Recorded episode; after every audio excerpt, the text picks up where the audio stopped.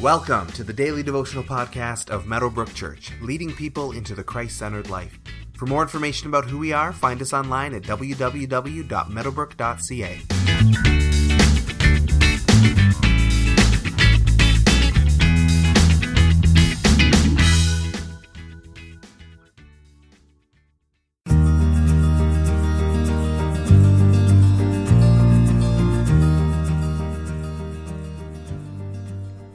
Now, Jesus learned that the Pharisees had heard that he was gaining and baptizing more disciples than John, although in fact it was not Jesus who baptized, but his disciples. So he left Judea and went back once more to Galilee. Now he had to go through Samaria. So he came to a town in Samaria called Sychar, near the plot of ground Jacob had given to his son Joseph. Jacob's well was there, and Jesus, tired as he was from the journey, sat down by the well. It was about noon.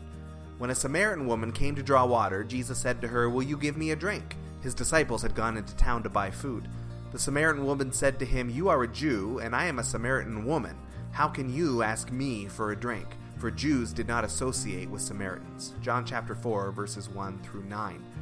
Now, you might have heard that there is some conflict in modern day Israel between the Jewish people and the Palestinian people. This conflict has intensified and at times softened over the nearly 70 years of modern Israel's existence, but it has always been there, and it is a constant reality. It has led to much death and destruction, and is rooted in religious and political and ethnic differences that are proving incredibly difficult, maybe even impossible, to overcome. Keeping the Jewish Palestinian conflict in mind can give us a little bit of the taste of the Jewish Samaritan conflict of Jesus' time. The Samaritan people, who are a people who still live in Israel today, had their origin as a people in the Assyrian invasion of Israel in the 8th century before Jesus. The Assyrian Empire invaded and took over the Holy Land, and some Israelites were deported and some stayed in the land of Israel.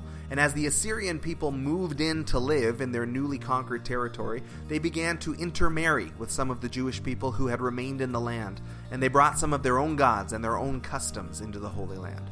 So the Samaritan people split off from the Jewish people at this point, and the mainstream Jewish faith was left behind as well. Marrying non Jewish people and worshiping idols were strictly forbidden by God's law, so the Jewish people did not look kindly upon the Samaritans because of this. The Samaritans still read God's law and they still worshipped him, but they also created their own version of everything Jewish, which they claimed was superior and the right way to worship.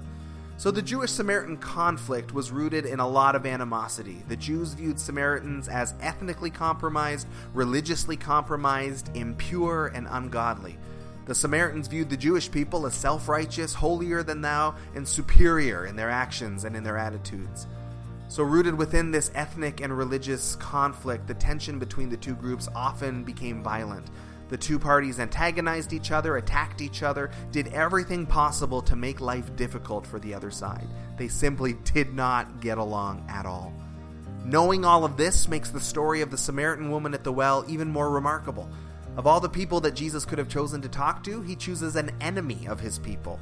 In these verses, even the woman seems surprised that a Jewish rabbi would be talking to her, a Samaritan.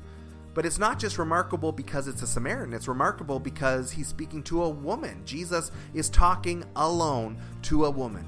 Women at the time were uneducated, they did not participate in public life at all, and for a woman to speak to someone she was not related to was very unusual. That Jesus took time to reach out to this woman, and a Samaritan woman at that, shows us that his ministry was not going to be a typical ministry. It was unthinkable to embrace an enemy, and it was inappropriate to engage with a woman, and yet here is our Lord doing exactly that. Social conventions and cultural factors are not necessarily bad things in themselves, but it would seem that social conventions and cultural factors were far, far less important to Jesus than meeting someone in need and reaching out to that person.